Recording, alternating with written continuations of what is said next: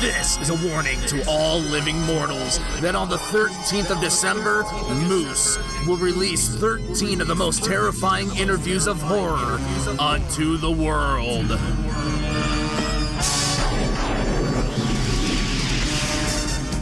That's right, 13 brand new episodes in the month of December leading up to our season premiere. And until then, Horror Hounds, mash on.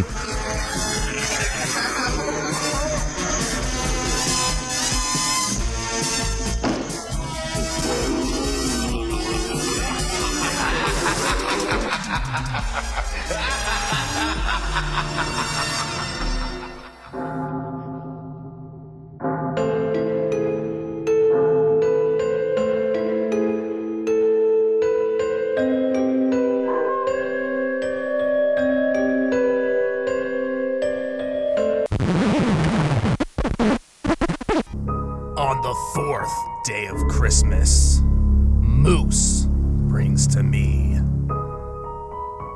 horrorcore artist Comatose.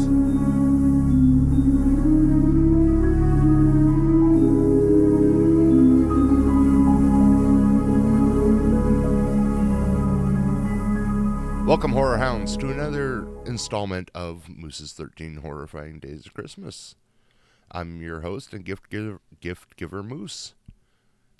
And today's gift is the gift of music. Not just any music. We're diving into the realm of horrorcore. And to do that, I could think of no one better than a good friend and local knockout, Comatose. That's me. So, how you doing, brother?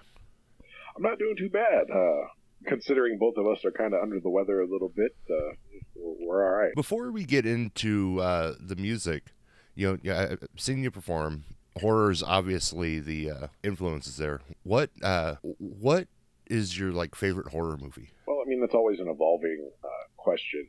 Currently, I'm a big fan of Ari Aster's work. I love Hereditary, Midsommar, Something Strange About the Johnsons. Some of his more, he doesn't always do horror, but even his non-horror movies are pretty good. But those right now, and then I just saw Terrifier 2 last weekend. That was probably my champion for the Halloween season. I haven't seen Barbarian yet, but it's definitely on the docket. Hopefully I can see that this weekend or next here at home. Because, it's already out in theaters. You don't see something in the first week or two and it's gone. But right. Yeah, Hereditary and Midsommar are kind of at the upper echelon right now. What got you interested in, horror in the first place? Because, your on-stage persona and just set is just very elaborate. It's a very almost theatrical performance. Well, thank you. I have been probably an avid horror movie fan since about 4 years of age.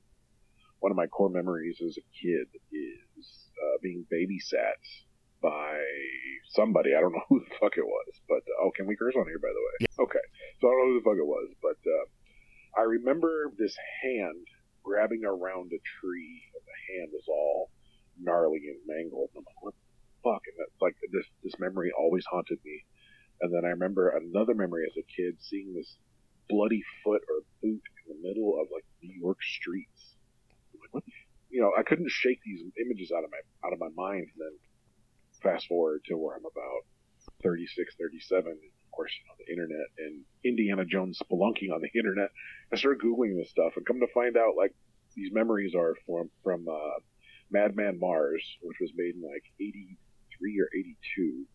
And then the movie Q, which is short for Quetzalcoatl, which is this big creature feature movie of this big giant bird that lives at the top of a high-rise. It's kind of like a reptilian bird creature that kills all these people. It's in New York. But besides that, the first movie I remember seeing would be Halloween 3. That movie fucked me up because I was a kid and I like to go trick-or-treat and I like to wear masks. And wearing masks, of course, is going to melt your face and have bugs and snakes come out of it. So, yeah, something that's always kind of traumatized me as a kid, but I always found kind of interesting, and just kind of grew up on that. After that, of course, Nightmare on Elm Street, Friday the 13th, all that stuff as a young 5 to 6 to 7 year old. Just kind of was always brought up in it. Well, and that's really the fun part about, you know, like horror and horror movies is like it's, and I say fun in that like people look at me like I'm weird sense, but that you know, you latch on to those, like you said, those like super scary memories. Yeah, something that just sticks with you over the years. You know, and like, yeah, I've talked about it on the show before, but like the one that got me into horror was Nosferatu. The 1920s one? Yeah, like the old black and white, super silent. Yeah. That's awesome. It was, and the reason I bring this up is, you know, you were talking about that mangled hand coming around the tree. The image that, like, whenever I'm thinking like horror movies or just like classic shots, it's that image of his hand and just the shadows just coming out, you know, and it's just like, oh shit, like that was one of the first images that ever just like sat with me. Yeah, Count Orlok got them gangly, nasty fingers. Right. So I totally get it. Right. You know, and you know, as a kid, you know, having that sit with you for, you know, now we're going on, you know, 30-some years. That's pretty impressive. Yeah, for sure. Same exact deal. I just, those things are just etched into my fucking psyche for the rest of my life. That all transformed into you going into horrorcore for music. Did you try other stuff first, or is it just this is the music route I want to take? Well, I've always been a fan of hip-hop as a kid. I grew up on DJ Jazzy Jeff, Fresh Prince, Kid and Play, Young MC, shit like that, Run DMC. And I was never like, okay, well, this isn't my thing. Like, I mean, I shouldn't be allowed to relate to their stories and stuff. So I loved horror movies, and I thought I was being original other than listening to DJ Jazzy Jeff and the Fresh Prince, Nightmare in My Street. I was like, this is actually a thing. You can blend horror movies and rap music together. It's fucking sweet. So ever since, like, I want to say about 6th or 7th grade, I started writing my own horror raps. They were, of course, very terrible and juvenile, but it was something I thought I was an innovator of, that I was creating this new type of music other than Nightmare on My Street, other than Bushwick Bill's Child's Play. You know, I thought these were like super cool, and I could turn this into a whole thing. And you know, as I got older and got a job, and you know, I was like, oh, I'm gonna buy a karaoke machine, record my shit on cheap microphone and a mixer and stuff, and I'll make my own raps, and it'll be awesome, and everyone will love me. It took a long time, but yeah. That's kind of how I got started. It's just I always thought I was my own avenue, my own lane. And then when I turned 16 or 17, someone saw me writing raps. I'm like, oh, what are you doing? And I'm like, well, I'm, you know, writing these raps and stuff. They're like, oh, you're a rapper? I'm like, kind of. And they wanted to read it, and they read the lyrics, and they're like, this reminds me of ICP. And I see who. And they're like, well, I'll bring you this tape tomorrow. I was working at Piccolo's down in South Omaha. And Billy Panalis is his dude's name, and he brought me a cassette dub of Riddlebox, and I listened to it, and I'm like, holy shit, this is like a real genre. I am not alone in the world. I need to do this. So after, you know, my own inspiration and then actually finding out it's a real thing, I was like, oh, full bore. I'm going to do this. This is my avenue. This is my lane. Let's fucking... Well, and yeah, it's one of the things I really like about the genre is, like... It kind of came into prominence around, like, the late 80s, but then really hit a boom in, like you said, I think, honestly, ICP is probably the most recognized, you know, brand. For sure. And when people are like, oh, so what type of rap do you do? And I explain it, and they're like, oh, like ICP. I'm like, not really. It's not, like... fun, good time, trying to make you laugh as well as horror. More like definitely Dario Argento or Stephen King. I'm definitely trying to bring a more serious side, painting these atmospheres and landscapes and stories and stuff, not necessarily trying to make you laugh and go, oh, that's funny. Saying, like I said, very theatrical. You have a very and I use over the top, but like in a good way, just song style and just performance. I mean, from the from your onstage persona to the songs to everything that takes place on stage, like it's an atmosphere that you bring. Thank you. I mean, I've been in the rap game probably, like, putting myself out there for real. So I was probably about 22. Now I'm 43. So I always think to myself, what do I want to see on stage? There's rap, unfortunately, is very much either the person's a plant on the stage and they just kind of look left, look right, or they're just pacing back and forth. I mean, pacing back and forth, cool. Everybody does it on stage, but let's give somebody something to look at. Let's give them something to interact with. Let's give them some mystery, some mystique. I don't know how many other shows you've seen other than the one where I was at Twiztid, but I do have a complete live interaction visual that goes behind me, which I couldn't implement because I'd say Twiztid I caught the one at Four Winds as well. Yeah, so you've seen it. So yeah. You've seen the full show. So I just want to entertain and give people spectacle and something to remember because that's another reason why people are like, well, why do you wear the mask on stage? I'm like, well, if you came out to a show and you saw 5 or 6 rappers, you're going to remember all the guys who look the same, or you're going to remember that one pumpkin guy who stood out and was like, who the fuck is this guy? You got to create that. Everyone is selling cookies, but what makes your cookies separate and special from everybody else's? So right. I had attacked this whole thing with the philosophy of trying to stand out and make yourself memorable and entertain and actually put on a fucking show. I mean, it's along the same lines of what like ICP and Twiztid, ABK and all those guys did with the face paint. They could go out as themselves, but at the boring end of the day, are they going to stand out? I mean, 100%. You guys are in this fledgling genre that is like mired with controversy. And end of the day, you have to have that that one element that just says, yep, that's what I'm latching on to. That's because like you said, you'll see like 5 or 6. Who's going to stand out? Well, the guy in the mask, the guy in the face paint. I mean, we can, just look at, like, okay, Four Winds. And listeners, for those who don't know, it was this big music festival, tons of acts. And, I mean, you were one of, what, 30 acts? Yeah, it's a good estimate. And you stood the fuck out. Thank you. Of 30. I mean... Appreciate that. I remember a couple others, but that's because I know them. Outside of that, I don't remember who all was there. Well, mission accomplished and philosophy in full effect. Because, it's just, like you said, what you bring to the stage is memories. You have that standout effect. Thank you. So, now, I've seen 2 different styles of stage show. What goes into... like when you're setting up, when you're laying out your stage show, what all do you think about, like, when you're putting on that performance? It's always evolving.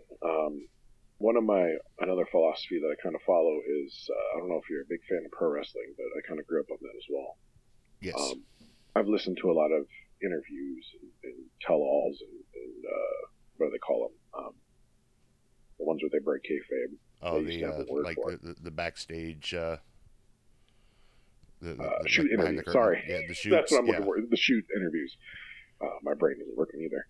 The shoot interviews. I listen to a bunch of successful wrestlers, and they always come back to the same thing.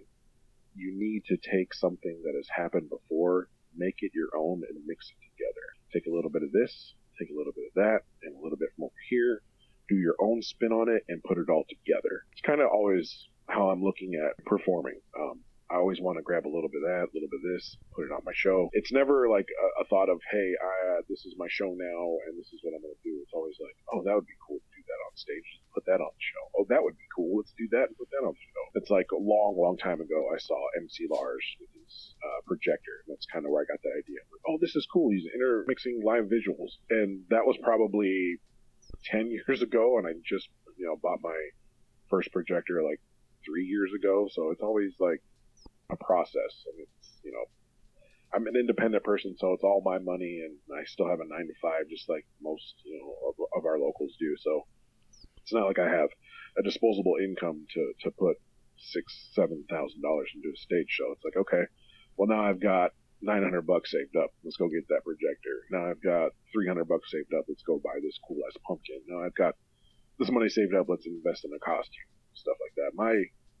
I've had a plethora of masks, and my masks start at about $250, and I've spent all the way up to $700 on a mask before. My pumpkin staff that you saw at the Four Winds, that was a $350 piece. It's just, it's always evolving. It's always like, oh, this is cool, let's add that. Oh, this is cool, let's add that. So it's never like a game plan. It's more just like a clusterfuck of ideas I want to see on stage, and it ends up turning out the way it turns out. So it's always evolving. Nice.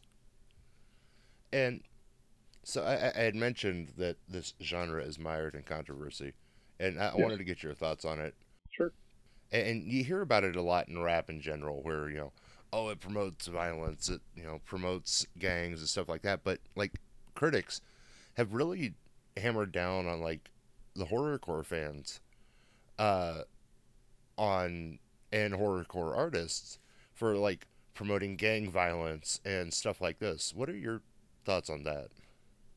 Weak-minded people can be swayed easily. I mean, it's not my fault that someone's going to pick up a knife and cut someone's finger off, or someone's going to go out and hammer people in the back of the head. It's because those people weren't brought up right. It has nothing to do with me. I mean, works of literature for horror have been in existence since the 1200s, 1200 BC. They've been around for a long time, horror and gruesome. It's just my media is more, I guess, accessible. Music is a thing that most people enjoy, 99% of the world. So the fact that it's so easily consumable and digestible in that type of form, a book takes discipline to get through, and it's no different than horror movies. I mean, there's been people who have blamed horror movies for shit. There's people who blame. The only people who don't get blamed is the news, and the news is on every night. Right. The news is real horror, and I've based probably a good 20 songs off of real life atrocities. I've done a song on 110 California, which is the address to Von Maur. I did a song. I didn't publicize it. I didn't glorify it. I tried to put you in the mind frame of the kid who did it. Like, why would someone go do this? And I did a lot of research on the kid who did it, and he was dealt a real shitty hand and was bounced around to foster homes. He had a real fucking terrible life. Like, I get it. I'm not trying to glorify. I'm trying to have you understand and sympathize and see what would push a person to do something like that.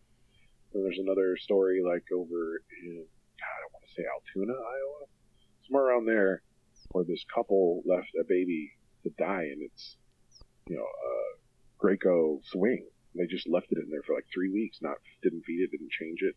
They just died, and the cops walked in there, and they said they found maggots on the baby's head and its diaper. And I'm like, fucking people are insane.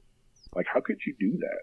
I wrote a song about that, and I wrote it from the baby's perspective. I'm like, and you don't know it's a baby until like the end of the second verse. It's basically, it sounds like the person in prison being confined against their will. And come to find out, like the chorus goes, swing back and forth, blah blah blah. And so, holy shit, this is a baby in a swing that can't get out. People are fucked up, way more fucked up than any of this entertainment that I make. And I only do this music because if I had disposable income and a team of 60 people, I would rather make movies, but making music can be a one-man affair, so it's just easier this way for me. But yeah, horror in general, and the atrocities of man have been around since we've been walking the planet. Just the fact that I choose it as a form of expression or release of anger is not my problem that other people want to do these things in real life. That's upbringing, that's mental health, that's finding proper channels to let these problems go. I'm not here to police the world, and neither should anyone else. It is interesting that horror seems to get, seems to be like the scapegoat for that damn rock and roll music. Rock and roll, horror, all of it. And that's pretty much where horror is now. It's like that's the scapegoat as to why people do the shit they do. And it's like, no, there's more to it than that. Right, they'll look at, what was this guy's home life? Like, he had Terrifier on his shelf, so it's Terrifier to blame. Oh, this person played Grand Theft Auto, so it's Grand Theft Auto's problem. So, no, you're pointing the finger at not the problem, you're pointing the finger at the scapegoat. The problem is, why did this kid do this? Where was he from? What was his home life like? It's way more complicated than just pointing the finger at entertainment medium. Unfortunately, I don't think it's anything that's going to change in... No. Probably never. Our lifetime. I doubt it. And it's a shame because, I don't know if you've had any run-ins with it, but, for the most part, you're kind of flying under the radar since you are, a local indie guy. Yeah, the cool thing is, I don't know how much you dug into my past. I've gone on tour. Yeah. I sell merch across seas. I'm kind of not in Omaha, I'm not a big deal, but outside of Omaha, I'm a big deal. I've done shows in Dallas, and I've had the a room of 107 people sing my songs, 100 in the PA. It's like, why can't I get this at home? Because Omaha is a tough nut to crack. It is, and my opinion is, if you're in the rap game in Omaha, you are handicapped. Omaha is way more an indie rock town than it is any type of hip hop or rap town. Yeah, no, I could totally see that. So yeah, it's just my observation of living here since this is my hometown since forever. And yeah, I was gonna ask, as you tour, what's been your favorite or most memorable show you've done? It had been the Dallas show or my show in Indiana for a different reason. The Dallas show is because I'm all right, I'm a boy from Omaha, or young man, boy, whatever the fuck you want to call me. I've never played here once in my life. I go down there for this show called Death Fest. Had a bunch of horrorcore heavyweights there. I get on stage, do my thing, and I'm singing my first song, and everybody in the audience is singing along. I'm like, what? Excuse me, what? How's this happening? This is fucking amazing. I legit I was on my third or fourth bar on the song, and I was so overwhelmed with emotion I dropped my microphone and just started laughing because I could not believe this was happening. I'm like, I don't live in Dallas. What the fuck is going on here? So I composed myself, got it back together. I was like, holy shit, this is awesome. I really am reaching people. And then my other favorite memory is a show I did in Indiana. I was at Carl's Tavern, kind of relatively underground famous. We get back and the show's done. Some lady shows up to the hotel room that's not mine, but she's, of course, looking for the tour to party with us and whatnot. I'm like, I'm going to fucking bed. Fuck all this shit. So she goes and fucks with, the guys who bought onto the tour. She's causing, a big fuckus and, the tour support, which is Aaron Romero, Molasses Malone. So they were getting into shit. They're like, get the fuck out of here, blah, blah, blah, yakety schmackety. And I guess they're creating so much of a ruckus that the cops got called on them. I was passed out by the time, sleeping in my bed. And my homeboy, Aaron Romero, had mad weed on him. I'm talking you're going to federal prison type mad weed on him. So he found out the cops were called. He throws all the weed in the toilet, right? The cops did not come to his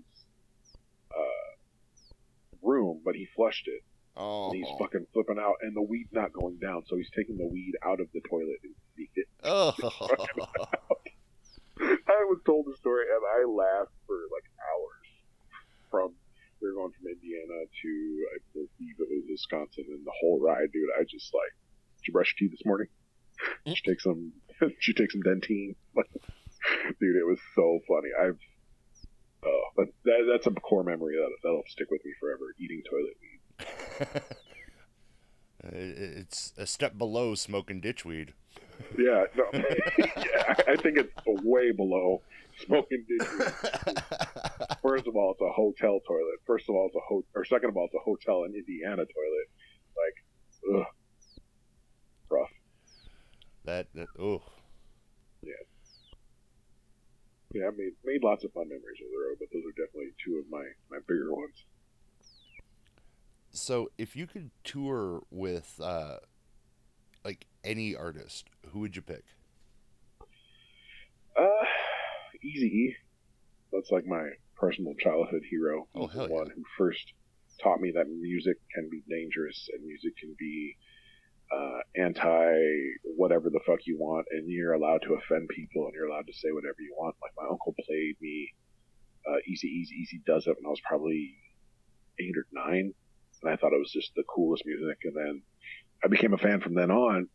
Like in 93, 94, right before he passed, or after he passed, he released Straight Off the Streets of Motherfucking Compton, and there's like, he does that whole satanic interlude. He's like, walk backwards to the door with me, pray to the Father. I'm like, holy shit, he's doing horrorcore. This is fucking rad. Right. So I definitely would have been like, if I am where I am now, and I've actually kind of pondered this currently, I would have definitely hit up Eazy and been like, all right, what's the collab fee? Because I am interested and I want to do a horror song with you.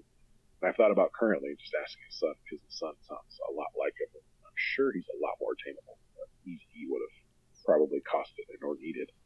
So that's still kind of something, you know, a checklist that's attainable. I could definitely probably reach out to a little Eazy and have him do a little something. But yeah, it would definitely be Eazy if I could resurrect the dead. Currently, I would actually, my dream tour is probably coming up. I don't want to say nothing about it because it's planned for this coming summer. And the preliminary work has been done, and hopefully it all works out. It's nobody big. It's just someone that's a confidant, someone I've come up with, someone who's been in my house before, and he makes his own noise where he's from. And just like I do, you know, he can go to different markets. It's not his hometown and packed building. So I'm really excited to hopefully get this cemented early spring. That way we can announce it for the summer, but we started talking about this back in August. He was like, fuck yeah, let's do this. I'm like, fuck yeah, let's do this. It'll be fucking amazing. So more info to come as it becomes solid. That does bring up an interesting question that I think could be a learning point for listeners. What goes into, like, okay, and it just because they're, like, sitting on my table at the moment, I'll use Twiztid. Okay. Say you wanted to tour with Twiztid, what all has to go into like collaborating with them for a tour? Well, it's either one or two things. Either A, you're a buy-on, or B, you're making enough noise to where they tap your shoulder, which I think is neat and kind of shitty at the same time because, I mean, I've had ICP actually shout me out on Twitter. They know who I am. I'm not going to lie. I have this tweet saved on my phone because it's kind of a milestone. Like, right, I came up listening to these dudes. Like, they, after I found out the horrorcore thing, I'm like, I'm gonna do this. This is fucking sweet. So the fact that they actually shouted me out and know who I was, like, I want to know this story. Like, how do you know who I am? You know, it's fucking wild. So it's either A, they know you, they tap on your shoulder, they hear you're making noise, or B, you just buy on because some people that I have known that are not considered, like in horrorcore, I'm considered legendary, which is weird because I still work a 9-to-5 and blah, blah, blah. People are always like, oh, Comatose is a legend. I'm like, I still have a job, so I'm not that legendary as you think I am. But a lot of people who kind of aren't on my level, but like the level right below me, they've gone on tour with Twiztid. But it's because, you know, they contacted George Velakis, bought on the tour. They contacted Intrinsic and bought on the tours. Those are your two options. Either, you know, you're making enough noise, or you're putting down $2,000 to $3,000 to go trail their tour. And when you do a buy-on, unfortunately, you know, that's there. You don't get your guarantee. You don't get your travel reimbursed. You don't get your hotel set up. That's all on you. So it's going to be, when it's all said and done, a $6,000, $7,000 investment. But, I mean, you are getting a lot of exposure. But for, you know, an old man like myself who's got a family and rent to pay, I can't afford those types of options. Right. You know, it's one of those, it's like the exposure and the eyes on the product's really nice, but is it worth the payout? Yeah. I mean, if I were a younger man still doing this and not having a family and shit, sure, I could piss away a couple grand to go do that. That's cool. But, you know, being a responsible adult, can't do that. I'm spending, you know, $300, $400, $500 on stage props so I can be dope wherever I get the chance to be dope. I think that's more important, honestly. So with everything that you have on stage, like, how difficult is that to travel with? It sucks. My staff is like 6 foot tall. It's almost as tall as I am. I have to break that down. You know, I've got the 3 foot pumpkins. Those take up a whole trunk space by themselves. And you've got merch. I've got my two extra guys. I've got the suitcase full of costumes. I've got the candy I give out. You know, it's a lot. When I go on tour, if I go on tour this summer, I'm definitely going to have to try to downsize some of it and see what I can absolutely do without. Like, when I go on tour, I definitely want to try to bring my projector and my projector screen. But I know that's not feasible because that's a lot of real estate, and not a lot of venues will have real estate space for that even on stage. So it's going to be kind of a gamble, but I'm going to try my damnedest. But yeah, there's a lot of planning and shit that goes into just even doing shows here. It's like, what am I going to bring? What can I bring? What kind of space is allowed? Like, I've got a show with Rehab and Boondocks, and I know it's at 1867, and that stage is not that big, and it's diagonal. Like, there's no square space. It's like a triangle wedge built into a corner, so I know I can't bring my projector to that. So where can listeners, if they don't catch you on tour, get your merch, get your music, you know, and just kind of keep up with you and everything you have going on? Well, you can just come on over to about 146 in the queue, and we can just chop it up in my front yard, have some tea, sell you things directly. Otherwise, you know, I'm everywhere. I don't know. I just got this image of you standing out in your front yard with like a trench coat. Hey, psst. I got the CD, man. You want a CD? Shirt? You want a shirt? Yeah. Yeah. I'm everywhere. iTunes, Spotify, Amazon, Tidal, all that good stuff. But my website is thecuttshop.com. That's cuttshop.com. Thecuttshop.com. If you go to cuttshop.com, it's going to take you to some Japanese websites. Make sure you put the and cut is cuttshop.com. And that's got, you know, I got hockey jerseys, basketball jerseys, T-shirts, CDs, cassettes, hats, you know, the works. I've got the whole shebang. So if you're interested in that type of stuff, just find me on Spotify or thecuttshop.com. Hell yeah. Listeners, I'll put those links in the episode description for easy access. You could find me and other great podcasters over on electronicmediacollective.com, or if you just want to follow me and see what all we have going on, head over to Moose Media Inc. on Twitter and Facebook. Do it. Comatose, this has been a blast. Oh, thank you. I enjoy shooting the shit, man. And, you know, looking forward to seeing your upcoming shows and hopefully the catching part of the tour when it comes to fruition. Yeah, we've already talked about that. We're going to definitely try to get a stop here because my buddy, he's never played here in Nebraska. So, wow. So, do you think you can make that happen? I said, I know a few people. I can probably make that happen. Right. Should be a lot of fun. And listeners, if you haven't checked them out, by all means, check them out. You're in for one hell of a ride. I'll just throw it out there. Twitch.tv/cutthroatpro. And again, two T's in cutthroat. I usually do either retro gaming, you know, from when I grew up, 8-bit, 16-bit shit, or anything that's horror-related.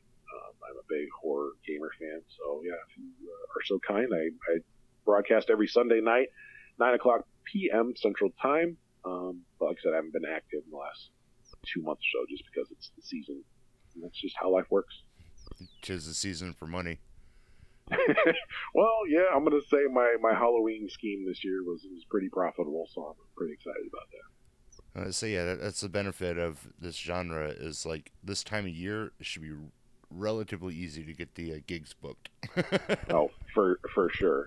It's definitely my first Christmas. Second Christmas is coming. Or tax return. My first tax return. Tax return's right. Coming in February. Love to have you on again sometime. We'll just, you know. Oh, for sure. We can just talk horror. I'm for it. I mean, I'm a big horror cinephile. Actually, a cinephile in general. I love film. One of my favorite things, and I made a few short films in my day, so Actually, let me plug that right quick. I do have a feature film on Troma right now called Foul Uprising that I made with my good buddy Kevin Heesacker. So if you have Troma now, go leave or go watch it, leave a review. We have one review up there, and the review is short and sweet. It says, "This is tight!" !" So it's the best low budget. I'm not going to say low budget. Best micro budget movie you could ever see. Nice. And it's a comedy horror type thing, so it's a lot of fun. Hell yeah. Listeners, check out his music, check out his movie, and come back tomorrow for another installment of the 13 Horrifying Days of Christmas. Comatose, I'll let you get back to your lair. And until next time, Horror Hounds.